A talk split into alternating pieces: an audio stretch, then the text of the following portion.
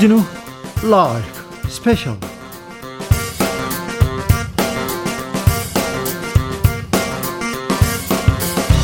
이천이십일년 칠월 삼십일일 토요일입니다. 안녕하십니까, 주진우입니다. 토요일 이 시간은 일주일 동안 주진우 라이브에서 가장 중요하고 가장 재미있었던 부분만 모아서 다시 듣는 그런 시간입니다. 그리고 묻히면 안 되는 진짜 중요한 뉴스 하나하나 짚어보는 그런 시간입니다.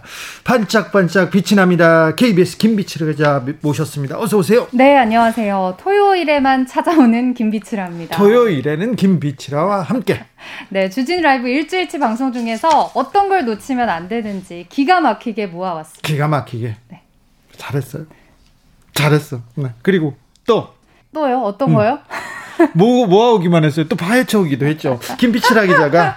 자, 선물도 주고 그렇습니다. 아무튼 이 방송 영상으로 만나보실 수 있습니다. 그렇습니다. 지금 바로 유튜브를 켜시고 주진우 라이브 검색하시면요, 오늘 하얗게 커플룩으로 맞춰 입은 주진우 앵커와 저를 보실 수 그냥 있습니다. 하얀 옷 입은 거지 뭐 우연히 그렇게 어쩔 수 없이 처음으로 맞았습니다. 네. 방송하던 중에 처음으로 맞춰 입고 와서 제가 홍보를 한번 해봤습니다. 네, 영상으로 만나보실 수 있습니다. 김빛이라 기자는 그냥 오지 않습니다. 청취자분들에게 따뜻하게, 따뜻한 게 아니죠, 시원한 선물도 가져오셨습니다. 네, 일주일간 방송된 주진우 라이브 중에서 어떤 코너 재밌었는지 코너 이름과 이유 간단하게 남겨주시면요, 세 분 추첨해서 삼만 원 상당의 선물, 치킨, 피자, 아이스크림 중에서 골라 보내드립니다. 오, 정치욱이 어디로 보내요? 카톡 플러스 친구에서요, 주진우 라이브 검색하시고 친구 추가하신 다음에 보내시면 됩니다. 야호, 김빛이라 기자가 준비해온 뉴스 브리핑부터 시작하겠습니다. 네, 이번 주에 꼭 짚고 넘어가야 될 뉴스 하나 가져왔습니다. 네. 요즘 이제 그 차 타고 여행도 많이 다니시고, 네, 코로나 때문에 차량 이용하시는 분들 많잖아요. 그러게요. 저 렌트카 빌리는데 굉장히 힘들다, 아주 비싸다, 이런 뉴스도 나왔고요. 그런데 보통 차량 보험 사기 이런 얘기 들으시면 아, 이거 뭐 일부에서 정말 운 안 좋게 걸리는 사기다, 이렇게 에이, 생각 많이 하시잖아요. 그런 거 사기꾼들 일부, 아주 극히 일부 아닙니까? 그런데 통계를 살펴보니까 그렇지가 않았습니다. 어, 그래요? 생명보험협회에서 발표한 것에 따르면 지난 한 해에만요, 보험 사기 적발 금액이 전년도에 비해서 백칠십칠억 증가해서 팔천구백팔십육억 원. 잠시만요. 거의 일조 원에 육박하네요. 역대 우리나라 사상 최대의 수준이었습니다. 그러니까 아니, 실제 이게 적발된 게 일조가 넘고요. 보험협회에서는 보험 사기 규모는 지난 한 해에만 육조 원이 넘었을 거다, 이렇게 추산하고 있습니다. 육조 원 규모라고요? 사기 사건에서? 우와.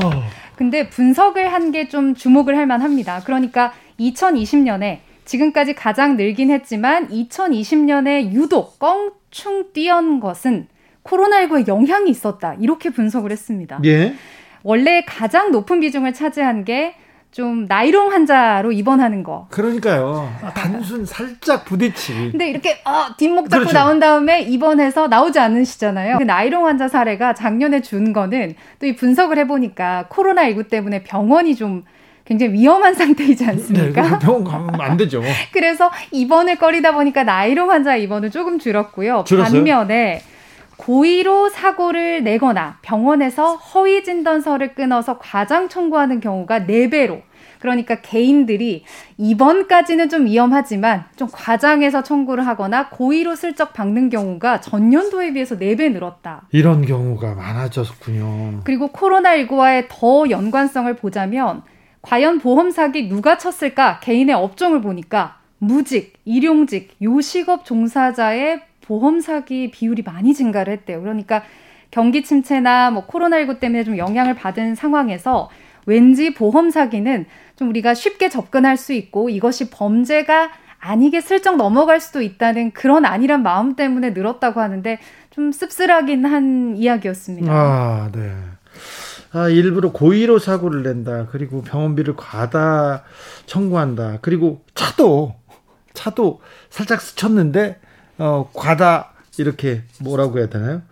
과장해서 고치고 막 그런 경우도 많죠. 맞습니다. 사실 이제 이게 건수도 건수지만 액수가 한번, 예, 방금 그 주진우 기자 말씀하신 것처럼 잠깐 경미한 사고가 났는데 액수가 폭증하는 경우는 안타깝게도 개인만 혼자 하는 게 아니라 조직적으로 그 중간에서 차량 정비업체나 병원이 가담하는 경우도 늘어나고 있다는 게 문제인데요. 이게 정비업체나 병원에서 도와주지 않으면 불가능한 일이거든요. 사실 뒤에서 차가 잠깐 박아서 범퍼가 네. 살짝 상했는데 그걸 정비업체에 갖고 가면 이참에 한번 뒤에 전체를 좀 갈아볼까 그렇죠. 이런 욕심이 들 수는 있는데 그걸 정비업체가 기가 막히게 알고 이참에 한번 다 같이 합시다. 네. 꽉 먹고 알 먹고 합시다 해서 그 자리에서 파손 정도를 조금 더 높인 다음에 이제 차도 고치고 정비업체도 돈 벌고. 저도 이런 경우 있었어요. 이거는 진짜 억울하기도 하고. 저도 이런 경우가 있어요. 제가 안타깝습니다. 이렇게 차를 타고 가다가 옆에 차를 타고 가는데 네. 택시 운전기사가 저를 이렇게 가다가 스톱했다고 받으신 거예요. 오. 그래가지고 아저씨 이렇게 받으시면 어떻게 해요? 그러는데 어 죄송하게 됐습니다. 그러는데 서로 이렇게 이렇게 부, 박치기를 했잖아요. 네. 그러는데 제 차는 그때 한 이백만 원짜리예요.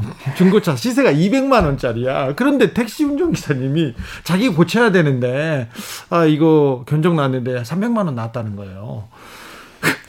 자기가 받아놓고 그래놓고 아니 이걸 선생님이 잘못하고 이렇게 고치셔달라고 하면 어떻게 합니까? 그런데 아니 유명하신 양반이 이 정도는 아. 하셔야지 하면서 돈을 내놓으라고 하더라고요. 그러니까 내 차는 경우... 이백만 원인데 이 차비 이백만 원인데 저기 긁어가지고 부딪혀가지고 삼백만 원 물어줬어. 그러니까 이게 차량 정비업체에서 사실 부르는 게 값이다 보니까 이렇게 얘기하기 시작하면 끝도 없이 사례가 나오는데요. 아니 이게 긁, 살짝 긁었는데 이걸 다 바꿨대요. 문짝을 두 개나. 그러니까 문짝 잠깐 긁혀서 기스면 손질하면 될 게 문짝 두 개로 바뀌니까 여기서 이제 보험금이 늘어나는 거고 아, 또 하나는 최근에 너무 너무 과다하게 과다하게 고치고 있습니다.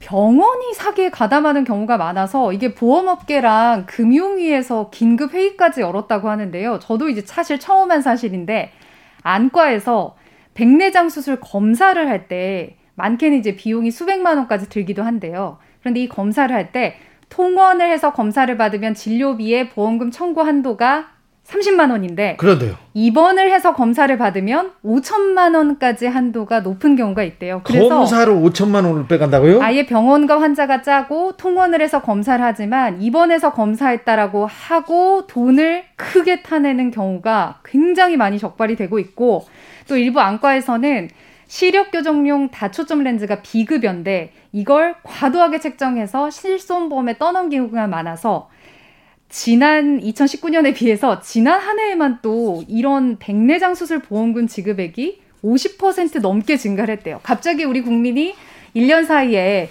눈이 오십 퍼센트 넘게 안 좋아지지가 않았는데 이런 비용이 일어나서 보험업계가 지금 아예 존립 자체가 힘들어지고 있다라고 해서 형사고발까지 하는 방안을 검토하고 있다고 합니다. 보험업체도 보험업체지만 아 이거 일부분의 사기꾼들의 얘기야 하는데 그 보험이라는 게 우리가 같이 지금 보험을 들고 보험료를 내고 그럼요, 있어요. 그럼요. 그걸 이게 부담이 다 국민한테 갑니다. 맞습니다. 정말 심각하죠. 그런데 제가 이런 보도를 본 적이 있었는데 아이엠에프 때 이런 기사 많이 났어요. 보험 사기 어, 막 늘어난다. 그러니까 실제 좀 어, 경제가 어려워지는 경우에는 여러 사람들이 공모를 해서 네. 보험금을 타낸 경우가 많군요. 이럴 경제가 어려울수록 좀 어려워질수록 사기꾼들이 머리를 막 짜, 쥐어짜내가지고요. 굉장히 사기를 많이 칩니다. 이거 그런데 이거 그냥 고의로 사고를 내는 그 사람만의 문제가 아니라 그 뒤에서 봐주는 병원, 병원이 특별히 문제예요. 이거 이런 사무장 병원이 아주 맹활약 중입니다.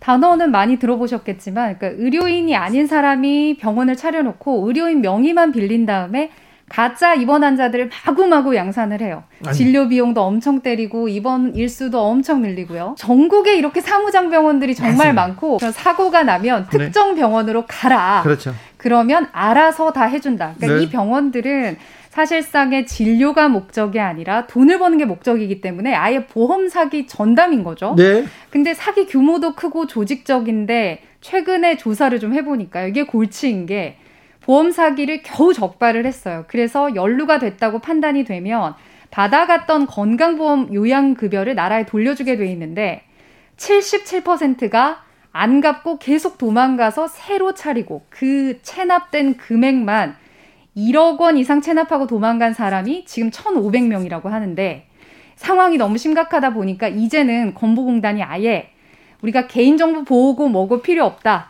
오는 십이월부터는 이런 미납 체납자, 그러니까 사무장병원 차리고 도망간 체납자 이름, 주민번호, 정보를 전부 신용정보원에 제공해서 금융거래 자체를 못하게 정말 싹을 뽑겠다, 이렇게까지 할 정도로 문제가 심각합니다. 그래도 도, 또 도망가고 그래도 사고, 사고, 사기 칠 것 같아요. 그러니까 이게 전문가들이 왜 도망가는데 사기를 치는 이 집단들을 자꾸 못 뽑냐 했더니 결국에는 우리나라에서는 보험사들이 하나가 청구가 되면 의심된다라고 하면 수십 명이 붙어서 사건을 계속 취재를 하고 살펴봐야 되잖아요. 네. 근데 그러기에는 너무, 너무 그 사기꾼들이 많고 너무, 너무 교묘한 거예요. 그래서 그나마 지금 올해 삼월에 공영보험과 민영보험이 공동조사 협의체를 만들었대요. 그러니까 의심되는 사례.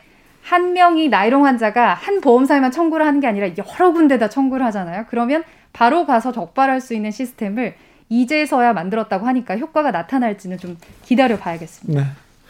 한 해 보험 사기가 육조 원에 육박하는데 보험사가 지금껏 사상 최대의 실적을 항상 구가했습니다. 돈을 얼마나 많이 버는지, 참 우리 보험료, 우리 돈을 얼마나, 얼마나 많이 뜯겼는지 좀 화가 나기도 합니다. 그런데 보험 사기 한 번 이렇게 걸리지 않습니까? 그럼 또 답이 없어요. 그러니 맞아요. 어떻게 이 사기를 피하려면 어떻게 해야 되는지 좀 알려주세요. 저도 이제 기자가 되고 나서 제가 경찰서를 출입하면서 아, 그래도 평소에 이렇게 해야 조금 사기를 덜 당하겠다라고 좀 배웠던 게 예.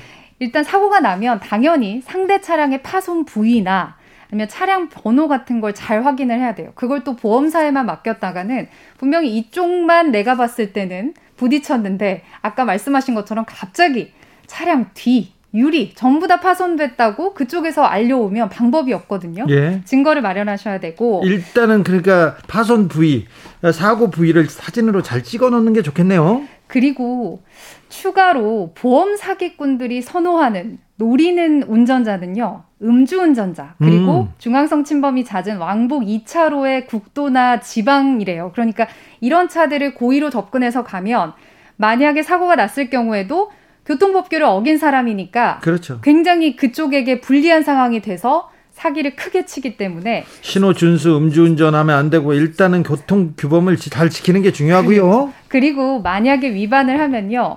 이 경찰발입니다. 경찰에 신고를 하고 네.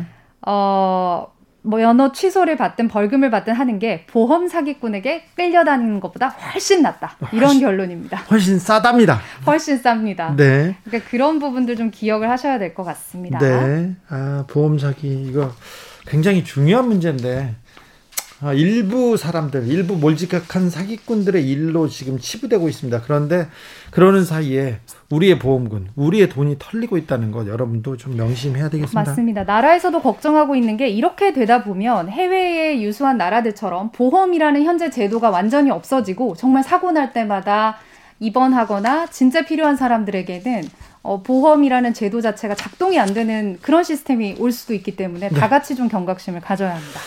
알겠습니다. 중요한 뉴스 짚어봤습니다. 다음 뉴스로 가보겠습니다. 네, 이번에는 훈훈한 뉴스로 네. 갑자기 넘어가도록 하겠습니다. 네. 좋아요. 갑자기 넘어가는 거 좋습니다. 이제 폭염에 코로나에 뭐 힘든 분들 많지만 네. 지금 요즘에 코로나 검사 받으시는 분들 유독 더 많아지셨을 거예요. 아, 지금 뭐 폭발적으로 사 차 유행이 진행되고 있어서 선별진료소 앞에 길다랗게 줄을 섰습니다. 그래서 이런 의료진들을 위해서 깜짝 선물을 하는 훈훈한 사람들, 훈훈한 시민들이 곳곳에서 나타나고 있다는 소식인데요. 어휴, 숨은 천사네요. 지난 이십삼일에 부산 사상구 보건소 선별진료소에 오십 잔의 아이스커피가 갑자기 도착을 했는데 누가 이걸 주문했을까 살펴봤더니 바로 근처에서 카페를 운영하는 서른다섯 살의 김양수 씨가 직접 들고 왔대요. 아, 김양수 씨 훌륭하십니다. 네, 삼 일간 오십 잔씩 해서 백오십 잔을 기부를 했다고 하는데요. 지금 이 김양수 씨뿐 아니라 전국 카페 사장 연합회가 지난 이십일일부터 선별진료소에 음료를 기부하는 릴레이를 하고 있대요. 아유, 카페 사장님들 그냥 멋있는 것만 아니라 이렇게 또 좋은 일도 하시네요. 사실은 지금 가장 힘든 상황인데 네. 그래도 카페를 운영하다 보면 아마도 주변에서 이제 선별진료소에서 고생하는 의료진들이 가끔 와서 이제 정말 땀 뻘뻘 흘린 채 사가시는 모습 보고 그럼 외면할 수가 없다 이렇게 생각을 하셨는지 어, 카페를 운영하는 이혜진 씨가 자영업자 커뮤니티에 이런 걸 하자라고 제안을 하셔서 이 릴레이로 지금까지 전국 선별진료소 오십이 곳에 육백 잔의 음료가 도착을 했고요. 아, 이혜진 씨 훌륭하십니다. 카페 사장님뿐 아니라 한국 코인노래연습장협회에 속한 자영업자들도 의료진이 사용할 냉방기기를 구매하기 위해서 기부와 함께 모금을 하고 있고, 호프연합회, 공간대여협회 이런 자영업자 협회들도 간식을 기부하거나 의료진들에게 점심시간을 이용한 시원한 공간을 대여하는, 그러니까 자영업자분들이 본인들도 어렵지만 자신들이 지금... 가진 재능과 정말 자원들을 들여서 의료진들에게 무상으로 그렇게 대여를 하고 있다고 합니다. 카페, 코인노래연습장, 그리고 호프연합회, 지금 생각해보면 코로나 시대 가장 힘든 분들이 의료진들을 생각합니다. 정말 훌륭하신 거예요. 네. 그리고 이 자영업자뿐만이 아닙니다. 경기 안산의 상록수 보건소 선별진료소에도 천사가 다녀왔는데요. 네. 익명의 기부자가 백 장의 냉각조끼와 아이스박스 백 개를 기부하고, 네. 어, 안산 시민이다. 이것만 전화로 밝히셨대요. 근데 네. 그 이곳에서 코로나 검사를 받았는데 의료진들이 너무 땀을 흘리는 모습을 보고 뭉클해서 이렇게 익명으로 기부를 하셨고. 안산, 네, 좋은 일 계속 있습니다. 이 정말 잊어서는 안 되는 분들, 폭염 속에 더 무거운 장비 차고 이 가운데에서도 인명을 구하는 소방관들도 있잖아요. 네. 그래서 각국 소방서에서도 계속해서 어, 아이스크림이나 이런 것들이 익명으로 도착을 하고 있고, 그 다음에 굉장히 그 또 하나, 그러니까 이제 취약계층 같은 경우는 폭염에 너무 힘들잖아요. 네. 충북 충주 연수동의 행정복지센터에 중삼, 익명의 중삼 학생이 할머니, 할아버지 더운 여름 잘 지내시라고 선풍기 선물 드려요 라고 하면서 새 선풍기 이십 대를 보내고, 광주 서구 양동의 복지센터에도 고향의 이웃들에게 보탬되고 싶다면서 익명의 기부자가 선풍기 열여덟 대를 보냈다는 소식을 아, 전해드립니다. 훈훈하고요. 참, 이 폭염을 녹일 만한 진짜 시원한 아, 소식입니다. 곳곳에 있는 천사들이 이렇게 하, 사랑을 베풀고 있습니다. 그래서 주변의 온도가 몇 도씩 떨어지는 것 같아요. 네. 우리한테도 많이 좀 나. 아, 그래요? 네, 콜라, 자랑 좀 해주세요. 콜라랑 아이스크림이 많이 오고 있어서 이 폭염을 잘 낳고 있습니다. 네, 감사드립니다. 감사. 네, 여러분께서는 지금 주진우 라이브 스페셜을 듣고 계십니다. 주진우 라이브 스페셜.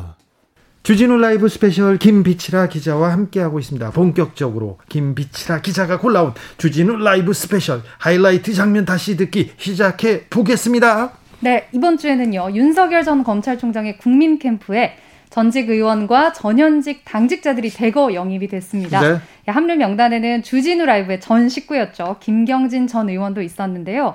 어떻게 해서 윤 전 총장의 캠프에 합류하게 됐는지, 요즘 캠프 분위기는 어떤지 함께 얘기를 나눠봤죠.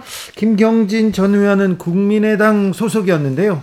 어, 윤석열 전 총장이 이제 국민의힘으로 이렇게 입당하면서 거의 당으로 따라갈 것 같은데, 어, 좀 궁금했어요. 궁금했었는데, 김경진 전 의원이 검사 출신이거든요. 그래서 검사 출신이고, 윤 총장의 생각하고 조금 거의 궤를 같이 하는 얘기를 계속 해왔어요. 방송에서. 우리 주진우 라이브에서도 계속 고정 멤버로 그 얘기를 했는데, 그 얘기를 듣고, 그 얘기를 듣고 그 김경진 의원의 활동을 보고 윤 전 총장이 직접 전화를 했다고 자기 네, 얘기하더라고요. 저도 이제 직접 전화를 했다는 측면에서 일단은 김경진 전 의원이 아무래도 호남을 중심으로 하고 있으면서도 네, 안철수 출신이나. 대표와 함께 했었고, 좀 여러 가지 이력들, 검사 출신 여러 가지를 종합해 봤을 때 캠프에 필요한 인물이다라고 생각하면 이렇게 직접 전화를 해서 영입한다는 사실을 좀 알게 됐고, 제가 좀 인상 깊었던 거는 아무래도 김 전 의원이 최근에 이제 문재인 정부 들어서 뭐 여러 가지 그 검찰 개혁에 대한 그런 비판적인 네. 쓴소리를 좀 많이 하긴 했지만, 어, 문재인 정부가 워낙에 법치주의를 파괴하고 있기 때문에 윤석열 전 총장만이 답이라고 생각했다라는 명확한 얘기를 인터뷰에서 여러 번 해주셨어요. 법치주의 파괴를 이렇게 세게 말하는 게 검사들이 느끼는 게, 이 김경진 전 의원도 전 검사입니다만 이렇게 얘기하는 게 국민들은 조금 의아해하게 생각하는 사람들이 또 많아요. 그 전에 있었던 일과 비교해보면. 그런데 아무튼 윤석열 전 총장이 계속 얘기하잖아요. 법치주의 파괴, 독재, 약탈 이런 얘기를 하는데 김경진 전 의원도 거기에 공감하고 그냥 따라가서 따라갔습니다. 아무튼 호남 출신이어서 광주 출신이어서 어, 당내에서 당이 아니라 이 캠프에서도 상당히 중책을 맡게 될 것 같은데 아무튼 음, 아무튼 김경진 전 의원의 어, 윤 전 총장 캠프행 어, 많은 점을 시사하게 했습니다. 그런데 아, 이렇게 강한 사람들의 말만 지금 모이고 있어서 어, 캠프가 잘 굴러갈까 이렇게 걱정하는 사람들도 있는데 김병민 어, 전 비대위원이 똑똑 하더라고요. 어제 윤석열 전 총장이 드디어 입당했습니다. 전격적으로 국민의힘에 입당을 했습니다. 근데 입당을 하고 나서는 이제 더 많은 사람들이 모이고 정책적으로 좀 완성이 될 수 있겠지만 입당을 직전까지 굉장히 짧은 시간 안에 각계 인사들이 많이 모였다는 많이 점, 네. 어, 후원금도 굉장히 많이 모였다고 하는 거 보니까 어, 이제까지 뭐 윤석열 전 총장이 그 대선 출마 선언을 할 때 했던 어, 현 정부에 대한 비판 말고 구체적인 정책들 그런 것들이 이제는 좀 나오지 않을까. 이제는 나와야 되겠죠. 정책이나 비전을 비전을 말해야 되겠죠. 그런데 지금까지 지금 출마 선언을 하고 나서 지금까지 보여준 거는 사실 윤석열 후보가 어, 대선 소주 앞에서는 굉장히 강한 모습을 보이더라고요. 소주 앞에 있는 그 모습 위화감이 없어요. 그리고 맥주잔 앞에 있는 윤석열 후보, 아, 저 자리가 그 자리다 이렇게 생각이 되는데 그거 말고는 부산에 어떻게 또 부마항쟁하고 천구백팔십칠 년 미, 유월 민주항쟁하고 이렇게 좀 헷갈리는 모습 그리고 가, 다른 곳에서 있, 있는 설화 이런 얘기를 보면 아직은 뭐 정책이나 비전을 보여준 게 없지 않습니까? 아무래도 그럼 몇 가지 설화나 대선 출마 선언을 하고 나서 지지율이 뭐 급등하는 모습을 보이지 않았기 때문에 그게 이제 어제 전격적으로 입당을 선언하고 시기를 조금 어떻게 보면 앞당긴 계기가 될 수도 있지 않았을까 앞당긴 싶습니다. 앞당긴 계기가 됐는데 또 당내에 들어가 보면 홍준표도 있고 않죠. 황교안도 있고 옆에서 또 옆차기가 옆차기가 또 힘들거든요. 정치인들은요 그런 얘기를 합니다. 문재인 대통령도 그 이제 민주당 후보가 됐을 때 후보가 됐을 때 그런 얘기를 하더라고요. 저는요 적들이나 뭐 저를 반대하는 사람들이 뭐라고 하는 건 하나도 안 아픕니다. 음. 하나도 안 아픈데 우리 편이라는 사람들이 옆에 와서 쿡 찔러요. 너무 아파요. 막 그러더라고요. 그래가지고 아이고 대통령 된다는 사람이 그렇게 얘기를 했었는데 정말 거, 이제는 예, 이제는 그 이 국민의 힘 안에서 그 내부 경쟁을 이겨내야 되는데 네. 어찌 될지 이것도 참 궁금합니다. 근데 민주당도 경선을 시작하고 나서 그 국민선거인단 인원도 그렇고 경선 시작하고 나서 뭔가 이렇게 붐이 좀 다시 시작됐잖아요. 네. 아마 국민의힘도 그런 모멘텀이 좀 필요했는데 말씀하신 상황들이 펼쳐지는 것들 아마 국민들이 보다 보면은 또 야당에도 흥행 효과가 있을 걸로 기대가 됩니다. 그렇죠. 싸움이 예, 일어나면 일단 관심을 끕니다. 그래서 아. 국민의힘에서도 굉장히 도발적인 싸움 계속될 것으로 보입니다. 네, 더 자세한 이야기 궁금하신 분들을 위해서요. 월요일에 방송된 훅 인터뷰 하이라이트 부분을 이어서 듣고 오시겠습니다. 큐! 윤석열 캠프 대외협력특보로 전격 합류하셨습니다. 네. 어떻게 이렇게 합류하게 되셨어요? 어, 대략 한 팔, 구 일 전쯤에 저한테 전화를 주셨고요. 윤석열 전 총장이요? 예, 예. 직접? 네. 직접. 네. 그래서 통화했고 이제 당시 말씀하시는 취지는 어 어쨌든 지금 현재 운영하고 있는 캠프가 좀 부족하고 또 밖에서 쓴소리라든지 이런 부분들 좀 정리해서 본인에게 좀 전달을 해주고 그다음에 중도나 진보 진영 사람들과 이렇게 많은 좀 교감이나 네트워크를 좀 넓힐 수 있는 사람이 필요한데 김경진 변호사께서 이 역할을 좀 해주시면 어떻겠냐라고 말씀하셔서 네. 제가 이렇게 열심히 하고 싶다라고 하는 취지로 말씀드렸고 최종적으로 한 삼, 사 일 전쯤에 이렇게 결정이 됐습니다. 네. 이렇게 합류하게 됐습니다. 어, 윤석열 전 어, 총장이 지금 뭐 정치 선언을 했는데 정무 감각이 좀 떨어진다, 아니면 네거티브 대응이 좀 안 된다, 준비가 좀 덜 된 느낌이다 이런 평가가 좀 있었는데 그래서 네. 캠프를 지금 이번에 좀 급발진 시켰어요. 글쎄, 근데 뭐 그렇게 크게 정무 감각이 떨어지거나 뭐 네거티브 대응이 뭐 부족하다, 뭐 이런 느낌은 안 들고요. 네. 적절하게 잘 하고 있는데. 문제는 정말 불필요한 네거티브를 하는 사람들이 좀 일부가 있는 것 같아요. 근데 네. 그걸 뭘 뭐라고 어떻게 할 수도 없는 노릇이고, 그리고 최근에는 이제 그 민주당이 이제 당내 경선을 하면서 이게 오픈 프라이머리 지금 하고 있지 않습니까, 보면. 네. 그래서 선거인단 모집이 한 칠십만 명 이상 잘 되면서 국민들의 관심사가 좀 여당으로 넘겨가면 좀 넘어가면서 지금 여당이 어떻게 보면 이런 그 경선 효과가 좀 있지 않나 싶고요. 어쨌든 저희들 뭐 윤석열 후보도 그렇고 저희들도 그렇고 열심히 노력해야죠. 아, 그렇습니까? 네. 국민의 국민의당에서 안철수 후 안철수 대표죠. 안철수 대표하고 같이 정치 활동도 하고 그랬는데 왜 안철수가 아니고 윤석열이었습니까?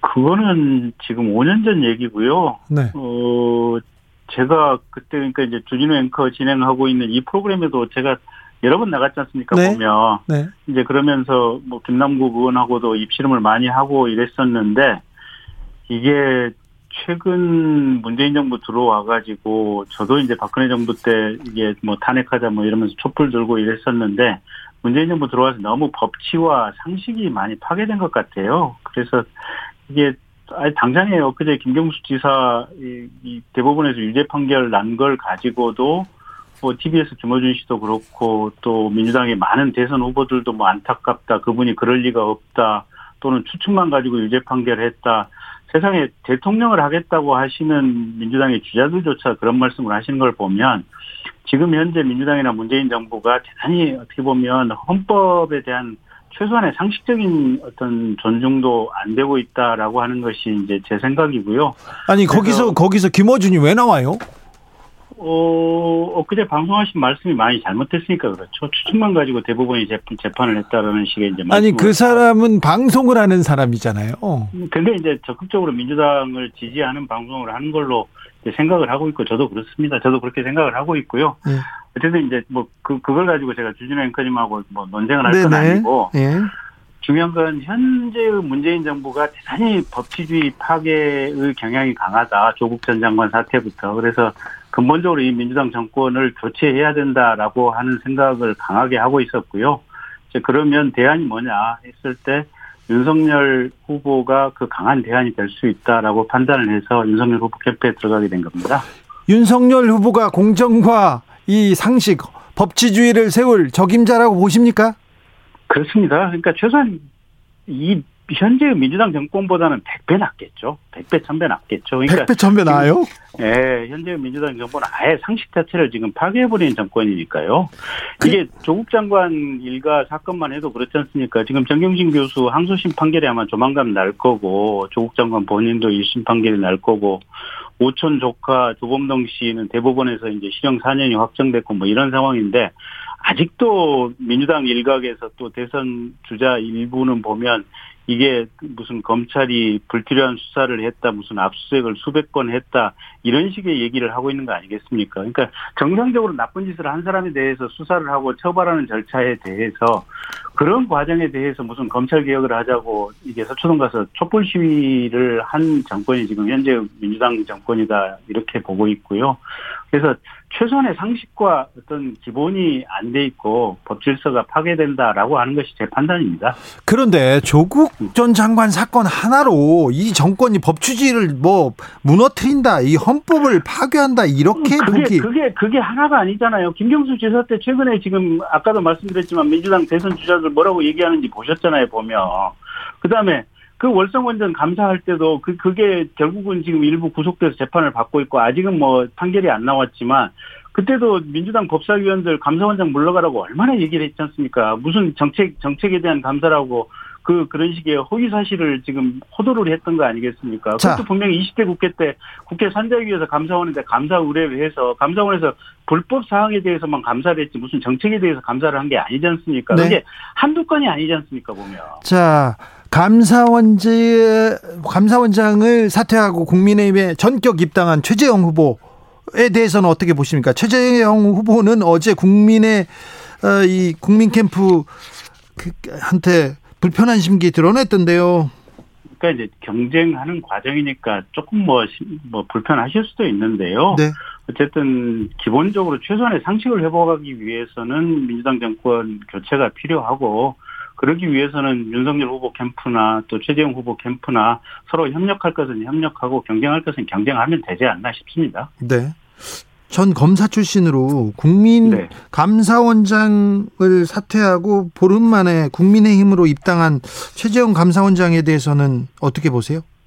그러니까 통상적으로 본다면 이게 임기를 안 채웠으니까 문제가 있는 거죠. 근데 그 통상적인 문제가 있게 한 원인, 도대체 이게 가장 기초적인 상식이 파괴된 이 민주당 정부 때문에 이 모든 사태가 생긴 거거든요. 그렇기 때문에 통상적이 정상적으로 보면 잘못됐지만 이런 비상식적인 상황 속에서는 저는 감사원장 사퇴하고 입당한 거에 대해서 네. 잘한 것은 아니지만 충분히 이해할 수 있다, 그렇게 보고 있습니다. 김경진 전 의원님, 지역구가 광주인데요. 광주에서 주변 분들이 네. 뭐라고 합니까? 광주에서, 그러니까 이제 호남에서는 이제 뭐랄까요? 어쨌든 현재 민주당 정부의 가장 이제 강력한 지지 기반이 호남이고요. 예. 그래서 이제 저에 대해서는 걱정하는 목소리, 또 비판의 목소리도 분명히 있어요. 근데 네. 그럼에도 불구하고 저는 또 제가 가진 생각들 방금 이렇게 주진우님 예. 말씀드린 그런 부분들 지역 주민들께 말씀드리고 있어요. 그러니까 네. 사실 문재인 정부 출범 이후에 이게 대통령께서 호남에 대해서는 많은 인재도 발탁해 주시고 또 사업이나 뭐 예산도 많이 쏟아 부어 주셨거든요. 그래서 그런 점은 대단히 호남에서 사실은 문 정부에 대해서 감사할 일인데, 그럼에도 불구하고 이게 이제 대통령부터 시작해서 이 조국 사태 이후로 이 잘못된 관점에 대해서 이게 호남에서 너무 이제 다른 지역의 국민들하고 생각이 좀 많이 엇갈려 나가 있으면서 이게 저도 참 그 부분이 가슴이 많이 아파요, 보면. 네. 이런 부분들이 이제 결국은 이제 법원 판결을 통해서 최종적으로 정리가 될 텐데, 어쨌든 이게 대선 과정을 통해서 또 국민들이 화합하고 국가가 발전하는 그런 계기가 됐으면 좋겠습니다. 윤석열 후보가 독재, 약탈 이렇게 얘기하고 독재 정권보다 더한 자유말살이다 이렇게 얘기하는데, 아, 이런 좀 음, 거친 언사는 어찌했을까요? 그러니까 대선 후보들 거친 언사는 부적절한데요. 저는 이제 무슨 약탈 이것보다도 이 문재인 정부 또 민주당 정부가 최소한 법치와 관련해서는 가장 기본적인 상식도 못 갖춘 정부다라는 것이 제 평가입니다. 네, 그럴까요? 여기까지 들을까요? 더 할 말 있으세요? 더 할 말은 없고요. 네, 캠프 께서도 음. 많이 불편하시죠? 아니 아니요. 주진우 라이브. 윤석열 캠프 김경진 전 의원과 함께한 인터뷰 하이라이트 부분 다시 듣고 오셔, 오셨습니다. 김빛이라 기자, 주진우 라이브는 풀버전이 제맛입니다. 네, 유튜브 팟캐스트에서 주진우 라이브 검색하시고요. 칠월 이십육일 월요일 일부를 들으시면 됩니다. 인터뷰 클립이 따로 준비되어 있습니다. 풀 인터뷰를 보면 알겠는데 민주당이 법치를 이렇게 법치주의를 자꾸 위반하면서 무시한다고 얘기하면서 김어준 씨 예를 들더라고요. 맞아요. 저, 저 들었을 때 갑자기 그 주진우 앵커께서 여기서 김어준이 왜 나와? 이렇게 네. 얘기하셨잖아요. 아, 여기서 김어준이 왜 나와요? 그런데 계속 김어준 얘기를 하더라고요. 그랬더니 조선일보에서 어, 김어준을 비판했더니 내가 바로 잘랐다 이렇게 보도를 하는데 조선일보 너무 웃기다. 관심 가져주셨네요. 그래도 너무 웃겨요. 그렇습니다. 네. 자, 주진우 라이브 스페셜 김빛이라 기자와 함께하고 있습니다. 이 방송 영상으로도 만나보실 수 있습니다. 네, 유튜브에서 지금 바로 주진우 라이브 검색하시고 함께해 주시면 됩니다. 김빛이라 기자, 다음 장면은요? 네, 저희 주진우 라이브 인기 코너가 하나 더 늘었죠. 격주 목요일마다 함께하는 철학의 맛인데요. 네. 이번 주는 그 코너 애청자께서 정치와 철학을 기가 막히게 접목시킨 그런 질문을 좀 보내오셨습니다. 그렇습니다. 그러니까 관료가 자신의 철학을 어, 정책 결정하고 업무를 할 때 투영을 해도 되는가라는 생각해 볼 법한 질문이었습니다. 네, 홍남기 부총리가 재난지원금 관련해서 여당하고 사사건건 싸우고 있는데 어디까지가 관료의 역할이고 어디까지가 관료가 어, 가져야 되는지, 뭐 생각을 가져야 되는지, 월권은 아닌지, 권한에 대해서 계속해서 고민해보는 내용이었는데 이거는 한 백 년 넘게, 맞습니다. 백 년 넘게 네, 민주주의 사회에서는 계속되는 고민이기도 합니다. 네, 그런데 그 저도 좀 생각을 해본 것이 뭔가 우리나라의 관료들, 그러니까 지금 좀 정치권과 관료들이 고착화되어 있는 그런 분위기가 있는 것 같아요. 그러니까 국민들이 볼 때도 관료들은 전문가고 정치인들은 뭔가 국민의 이익보다는 나의 이야기, 그러니까 현재 당의 상황을 반영해서 자꾸 뭘 바꾼다고 하니까 관료들이 요거는 안 된다라고 했을 때 뭔가 관료들에게 조금 더 신뢰를 주고 그 둘을 좀 대등하게 보면서 생각을 할 법한 그런 분위기가 좀 있는 것이 있는데, 그때 그 김만권 교수님, 그러니까 김만권 교수님께서 나오셔서 얘기를 하신 게 특히 기재부를 꼭 집으시면서 어, 정치가 결정을 하고 책임을 지는 건데 우리는 관료들이 결정 기능을 하고 특히 기재부가 권력 집단화가 돼 있다, 이렇게 좀 얘기를 해주셨어요. 국정농단 사건 때 거의 모든 문제가 어디에서 나왔냐면 경제수석실과 기재부에서 나왔어요. 모든 돈이 거기에서 움직이는데, 그런데 이상하게 국정농단 관련된 수사를 하면서 검찰이 영장을 계속 신청하지 않습니까? 그런데 기재부와 관련된 데서는 영장이 계속 음... 계속 기각됩니다. 그리고 전 경제수석, 조원동 경제수석에 대해서 영장을 쳤는데 그것도 기각됐어요. 왜 그러는지는 잘 모릅니다. 왜 그러는지는 잘 모르는데 우리나라 기재부는 하나의 권력이 돼 있으면서 저 권력, 어떤 저 지도자가 와도 어떤 권력이 와도 어떤 장관이 와도 자기 자리를 꼭 지키고 있어서 모피아라고 이렇게 비판받기도 하는데요. 그 모피아의 영역을 어디까지 어, 인정해 줄 건지, 이건 고민 사례입니다. 고민인데 이 문재인 정부에서도 모피아의 힘은 전혀 줄어들지 않았다고 어, 전문가들 지적하고 있습니다.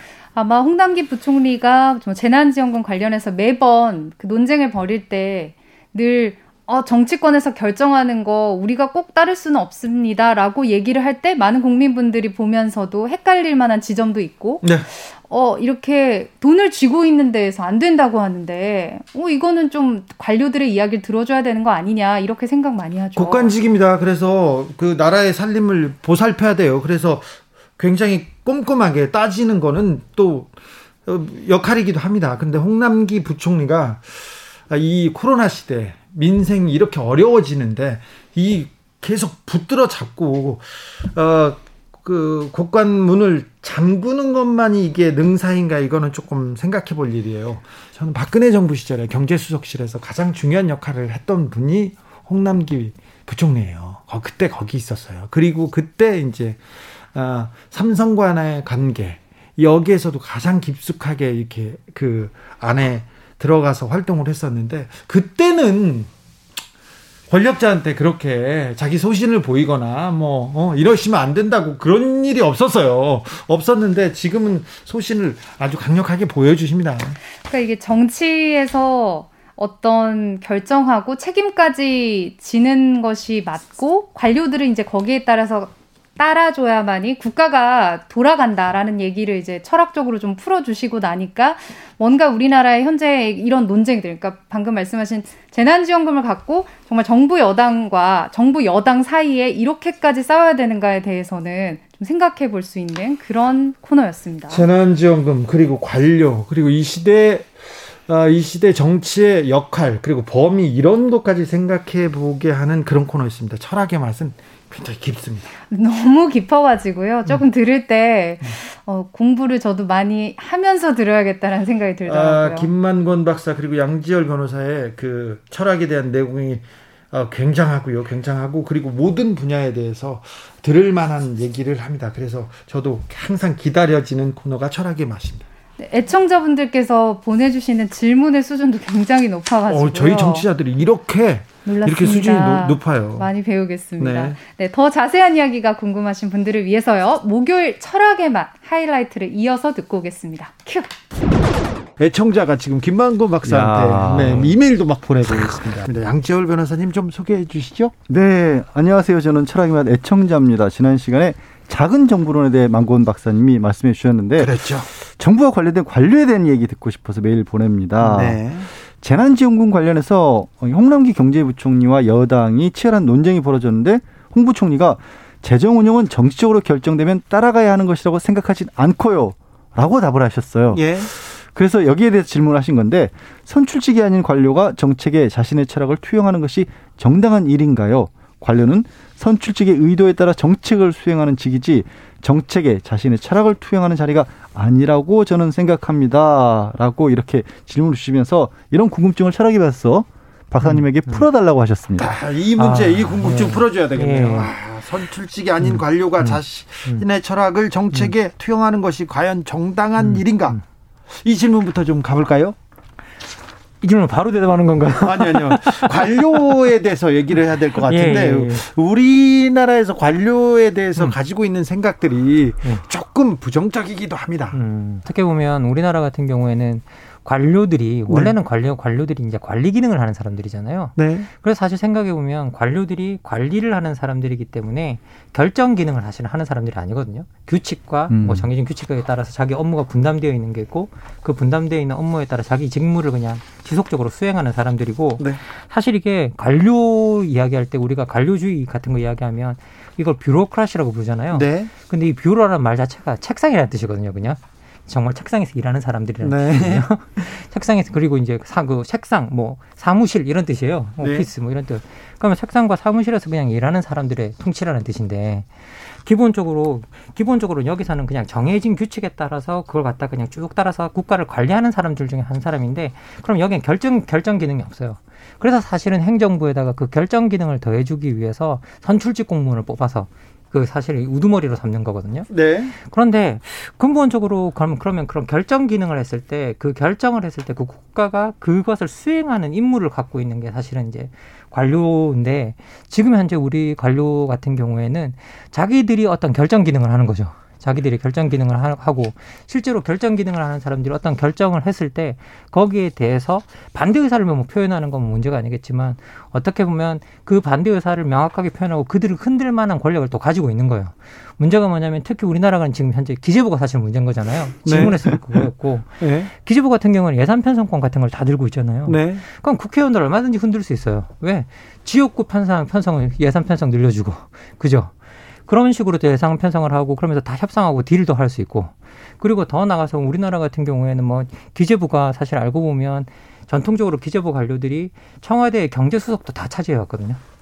그리고 네. 더 예 그리고 더 나가서 뭐 기재부가 예산 편성권을 들고 있다라는 말 자체는 뭐냐, 다른 부처들도 기재부의 말을 안 들으면 안 돼요. 왜? 돈이 안 나가니까. 네. 그러니까 다른 부처들을 협의하고 조정하고 이런 것도 다 사실은 어떻게 보면 기재부가 또 다 할 수 있거든요.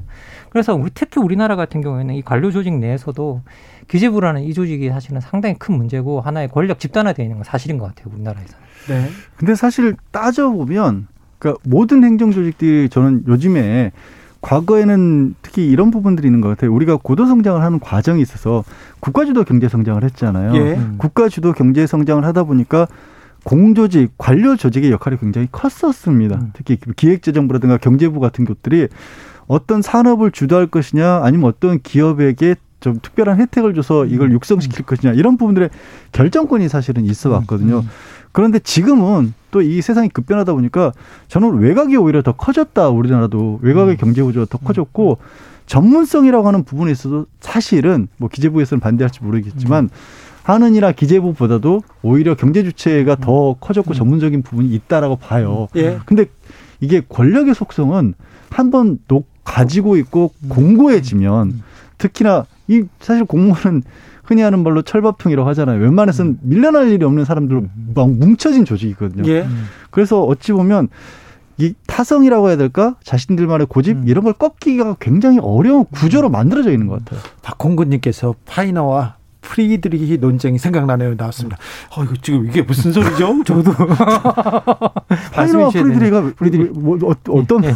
저, 저는 이 서양 철학을 잘 모릅니다. 박사님한테 물어봤어요. 동양 철학도 아니고. 아니 뭐 저도 사실 여기 대해서는 뭐 어떤 논쟁인지 저한테 어, 박사님 모르는 게 있습니까? 큰일 난데요. 예. 행정학에 그, 예. 나오는 얘기인가 예. 겁니다. 넘어가겠습니다. 예. 그러면요. 근데 국정원 댓글 사건 때. 예. 그때 국정원 그 하부 조직에서 그 댓글을 달으라고 하니까 저는 음. 열심히 달았어요. 음. 그런 사람이 있습니다. 음. 영혼 없이 시키는 음. 일만 하면 또 안 되잖아요. 관료도 어느 정도 철학이 있어야 되고, 자유의지를 음. 가지고 나라를 위해서, 국민을 위해서 음. 어떻게 선택해야 하는 것도 맞는데요. 근데 그건 아닙니다. 이게 명백하게 사실은 예. 어떤 게 있냐면 기본적으로 관료제가 왜 이게 합리적 지배로 여겨졌냐. 이게 베버에 따르면 가장 합리적 지배의 순수한 형태거든요. 네. 이게 왜 합리적 지배의 순수한 형태로 여겨졌냐면 관료들 각자에게 해야 될 업무 분장이 정해져 있는 거예요. 네. 그리고 해야 될 일이 정해져 있고 그 해야 될 일에 대해서만 복종하는 의무가 있지. 네. 그거 그 밖에는 복종하는 의무가 있는 게 아니에요. 사실은 되게 부당한 명령이나 부당한 체계에 대해서는 언제든지 노라고 이야기할 수 있어요. 그것들이 되게 부정하고 부패한 뭐 같은 이야기라든지 네. 그러면 그것에 대해서 노라고 이야기할 수 있는 분명한 그런 것들이 있는데도 불구하고 지금 현재는 어떻게 보면 뭐 국정원 같이 댓글을 단다거나 이런 것들은 거기에 있는 사람들이 분명히 노라고 이야기해야 되는데도 불구하고 그렇죠. 안 한 것이죠. 그거는. 해야죠. 예, 그거는 그거는 뭐 노라고 이야기할 수 있는 그런 것들이 주어져 있고. 이건 범죄죠. 예, 예. 관료제 내에서는 분명하게 명백하게 법과 규칙으로 관료들이 해야 될 일이 정해져 있어요. 그 일을 하고 그 명령도 그 안에 정해져 있어요. 예, 복종하는 것도. 그러니까 굳이 비유를 하자면 그럴 것 같아요. 이게 대한민국이란 배가 있다라면 배에 탄 저희들, 그러니까 승객들이 배가 어떤 항로를 거쳐서 어떤 목표로 갈지에 대해서는 선장을 뽑아서 그 선장에게 지휘권을 맡겼거든요. 근데 관료라고 하는 분들 같은 경우에는 뭐 조타수, 기관실을 만든다든가 이런 식으로 해서 그 배가 잘 작동하는 역할을 맡은 거예요. 예. 그러니까 배가 어떤 방향으로 갈지에 대해서는 사실은 선출된 분들에게 사실 맡겨진 거거든요. 근데 네. 이게 자칫 잘못될 수 있는 게 뭐냐면 능력만 놓고 따져본다라면 혹은 저는 조금 전에는 이제 기재부도 외부에 어떻게 보면은 지금의 상황에서는 관료 조직보다도 외부 경제 주체들이 훨씬 더 발달한 부분이 있다고 했지만 그 정부 조직 내로 놓고 본다면 그들이 더 전문성을 가진 경우도 많거든요. 오히려 더 있긴 해요. 예. 예를 장관들도 뭐 정치인 출신의 장관들 가면 어느 부처든 간에 공무원들과의 기싸움에서 휘둘리지 않는 게 가장 중요하다고 하잖아요. 네. 가자마자 이게 데리고 와가지고 장관님 여기 여기 저기 가야 됩니다 하면서 뭐 업무 브리핑은 받을 음, 시간도 없이 돌려서 혼을 빼놓는 게 뭐 이게 기싸움의 시작이라 할 만큼 그런 것들이 있거든요. 하지만 그게 그렇게 하기 시작을 하면 말씀드린 것처럼 왜 국민이 저 사람을 대통령으로 왜 저 사람을 국회의원으로 뽑았는지를 자체를 틀리게 만들어버리는 거거든요. 그러니까 지금 말씀하신 어느 정도의 철학이 있고 자기만의 어떻게 보면 신념이 있는 부분도 주어진 아까 박사님 정리하신 것처럼 음. 법령에 의해서 주어진 권한 내에서 가야 되는데 그걸 넘어서 버리니까 월권이 되는 거죠. 음. 고석희님께서 공무원의 지위가 자원봉사, 기부봉사인 사회가 되면 민주주의는 자동적으로 됩니다. 물론 비리도 없겠죠 얘기하는데 이건, 이건 또 조금... 우리는 위험하죠. 우리는요. 네. 아까 이제 미국하고 차이가 뭐냐면 아 그런 얘기들 저도 비슷한 얘기를 많이 들은 것 같아요. 네. 어 대한민국 뭐 이게 대한민국 같은 경우는 왜들 그렇게 공부 잘하는 사람들이 전부 다 온갖 종류의 관료로만 가려고 하느냐. 공부 제일 잘하는 사람들이 사시, 행시, 외시 그러니까. 이렇게 가가지고 그렇죠. 고급 엘리트가 됩니다. 네. 그래가지고 부패 구조에서 가장 중요한 역할을 한대요. 근데 그렇게 똑똑하고 공부 잘했던 사람들이 가버리기 때문에 그걸 깨기도 어려운 거예요. 아하. 그리고 그들이 고집을 세우기 시작하면 이거 누가 어떻게 국민들에게도 정당성이 주어지거든. 잘못 생각을 하면. 네. 전 사실 이런 구조가 지금은 이제 민주주의 사회라서 좀 비유하기가 좀 안 맞을 수 있습니다만 조선조에 들어가면 사대부라고 불렸던 권력기관으로 권력을 장악한 사람들이 지금처럼 각자 이제 당을 나눠서 왕도 좌지우지했었고 누구를 왕으로 뽑을지도 사실상 배우에서 조정을 했었고 네. 이른바 예속 논쟁 같은 거 벌여가면서 진짜 수십 년 수백 년을 완전히 그들만의 세상을 장악했던 경우가 있잖아요. 지금 관료가 드러나기 시작하고 자기가 음. 자기가 주도권을 시작한다, 권력이 주체가 된다로 시작하면 그런 일이 저는 지금 우리나라도 벌어질 가능성이 있다고 봐요. 천팔백구십 년대, 천구백 년대 초에 영국에 있었던 소설들 보면은 관료에 대해서 명확하게 지금 분석해 놓고 있습니다. 그때 또 막스 베버도 관료제에 대해서 신랄하게 정리하고 있지 않습니까? 예, 네, 실제로 이제 뭐 저희들 이제 이 질문을 해주셨던 우리 청취자분께서도요. 네. 이제 뭐 베버가 관료제에 대해서 뭐라고 이야기를 했다는데 네. 이건 또 어떤 거냐라고 이제 또 그렇게 질문해 주신 부분도 있었어요. 네. 그런데 이제 어떻게 보면 관료제를 가장 체계적으로 가장 먼저 분석한 사람이 베버였고 네. 이 베버의 지금 분석이 상당히 어느 정도 설득력을 계속 가지고 있기 때문에 가장 이제 중요한 어떤 그런 걸로 남아 있는데 실질적으로 이 관료제는 베버가 강조하는 건 뭐냐면 자본주의 세계에서는 필연적으로 나타난다 그러거든요. 네. 그 이유가 뭐냐라고 하면 자원이나 이런 것들을 효율적으로 분배, 자원과 노동을 효, 가장 효율적으로 분배해야 되는데 원래 관료제가 그 자원과 노동을 효율적으로 분배하기 위해서 기업에서 등장했었다 그래요. 관료제가? 예, 예. 그래서 기업 자체가 가지고 있는 어떤 뭐라고 할까요? 노동을 분배하는 그 시스템 자체를 다 관료 시스템이라고 부르거든요. 만권 선생님, 예. 여기 보충 수업해야 되겠습니다. 예. 우리나라 관료들 좀 제대로 가고 있는지, 관료들은 어떻게 해야 되는 건지 좀 조언 좀 음. 부탁드릴게요. 이게 사실 저는 많은 생각이 좀 드는데요. 관료들이 저는 관료들이 자기들이 국가를 운영하는 데 상당히 중요한 부분이죠. 그건 네. 뭐 우리가 거부할 수 없는 거고요. 그런데 이 관료들이 이건 생각했었으면 좋겠어요. 자기들이 전문 지식을 통해서 권력은 가지고 있지만 관료들의 특징은 뭐냐? 관리고 항상 뒤에서 뭘 하는 거거든요. 근데 네. 정치의 기능은 항상 결정을 하고 앞에서 책임지는 일이에요. 네. 그러면 관료는 뭐냐? 관료의 특징은 지금 현재 우리나라 관료나 대부분의 지금 관료 체계를 갖고 있는 국가에서 관료들의 특징은 권력은 가지지만 책임은 안 지는 구조예요. 예. 책임은 선출직 공무원들이 대신 져주는 구조예요. 네. 그리고 그걸 갖다가 당연시 생각해요. 많은 관료들이. 네. 근데 그건 당연한 건 아니라는 거죠. 왜냐하면 대부분의 선출직 공무원 들이 어떤 책임을 질 때 자신들이 서포트 해주지 않아서 책임을 지는 경우가 되게 많거든요. 이게 선출직 공무원들의 뭐 공무원들을 따라서 그 결정을 따라서 개가 되라는 이야기가 아니에요. 이건 뭐 따라 무조건 따라 복종해주고 다 해줘야 된다는 것들이 아니에요. 정당한 요구에 대해서는 그리고 그것들이 국민의 의사가 반영이 되어 있는 요구라고 한다면 그런 요구에 대해서는 실행하고 그런 것들을 따라줄만 따라줘야만 따라줘야만 국가가 사실은 바뀌는 거잖아요. 만약에 그런 것들을 관료들이 계속 자체적으로 자기들만의 권력이 있고 그 권력을 유지할 수 있는 어떤 그런 바탕이 깔리고 외부에서 선출직 공무원들이 결정하는 내용들에 대해서 반영할 의무가 전혀 없기 때문에 우리는 거기에 대해서 신경 쓰지 않고 우리 길을 가겠어라고 한다면 그게 어떻게 국가가 운영이 돼요? 그건 사실은 말이 안 되잖아요. 기본적으로. 그래서 관료들이 자신의 업무를 충실히 하면, 하면 자기들이 분장된 게 있겠죠. 거기에 한대 넣어서 자기들이 업무를 충실히 하지만 그것과 그 정치에서 결정된 내용들이 부패와 부당한 것들이 아니라면 그런 것들은 반드시 따라서 실행해줘야 될 의무가 있다고 저는 생각이 들어요. 예.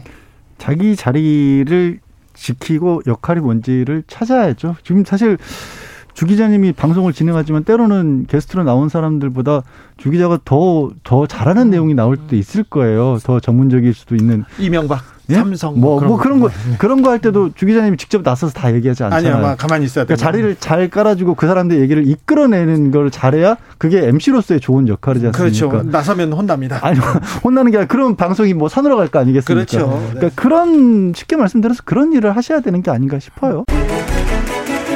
주진우 라이브 경희대 김만권 교수 양지열 변호사와 함께한 목요일 철학의 맛 하이라이트 부분 다시 듣고 오셨습니다. 풀버전은 어디서? 유튜브 팟캐스트에서 주진우 라이브 검색하시고요. 칠월 이십구일 목요일 방송을 찾아서 들으시면 됩니다. 김빛이라 기자 오늘도 반짝반짝 빛났습니다. 오늘도 감사했습니다. 선물 주고 가세요. 그러겠습니다. 카톡 플러스 친구에서 주진우 라이브 검색하시고 친구 추가하신 다음에요. 일주일 동안 방송된 코너 중에 어떤 게 재밌었는지 간단히 보내주시면 세 분을 추첨해서 삼만 원 상당의 치킨, 피자, 아이스크림 중에서 한 가지를 보내드리겠습니다. 오늘도 감사했습니다. 김빛이라 기자. 고맙습니다. 더위 조심하시고요. 그러겠습니다. 건강히 잘 지내세요. 네. 주진우 라이브 스페셜 여기서 인사드리겠습니다. 저는 다음 주 월요일 오후 다섯 시 오 분에 돌아옵니다. 지금까지 주진우였습니다.